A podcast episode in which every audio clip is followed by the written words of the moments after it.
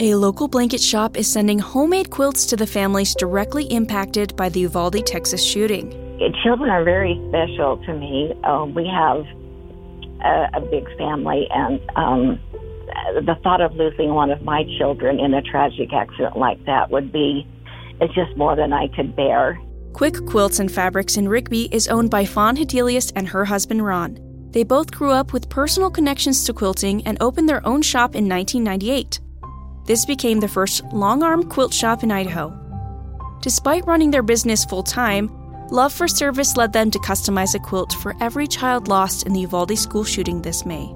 Each quilt is complete with hand picked fabric and monogrammed name on the back. The Lord has made the days longer. Blessings have just come in, and um, we just don't ever regret doing anything like this at all. And I pray that it never happens again. But if something like this happens again, we will try to do what we can to help somebody else. Fawn began coordinating with a secretary from the Uvalde Police Department shortly after the school shooting occurred. She and her son planned to hand deliver the quilts in late October. We actually um, got in touch with the branch president from the church out there, and he's going to help us to distribute the quilts.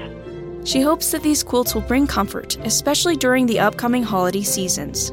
I think at Christmas time, the families are going to need an extra loving hand. And so we're hoping that that's when the, the branch president will deliver these quilts. They will give them to them at Christmas.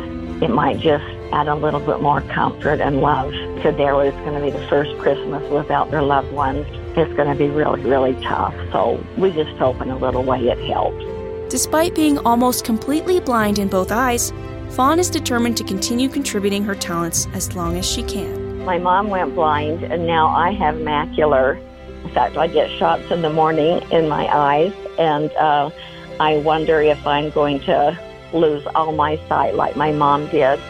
But um, if I do, so be it. But right now, I'm just going to keep peddling away and doing what I can to help other people. Fawn said she is grateful to 100 plus people who contributed in various ways to create these quilts for Uvalde families. For BYU Idaho Radio, I'm Ashley Chilcutt.